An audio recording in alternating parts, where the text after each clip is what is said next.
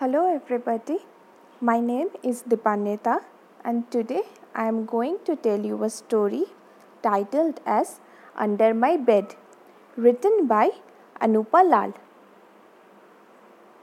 I wake up at night feeling thirsty. I want to get some water. I start looking for my slippers under the bed. Oh my god, there is a tiger under my bed. Now, what should I do? Should I call Ma? What if the tiger roars? Should I just go back to sleep? But I'm not sleepy anymore.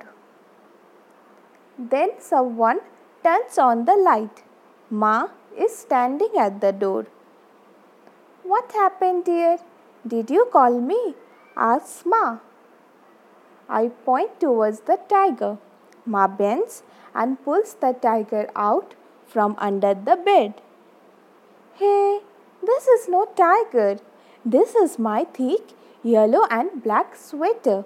Its buttons shine like a tiger's eyes. I got scared for nothing. Ma gets me some water. Now I will sleep and dream about real tigers in a jungle.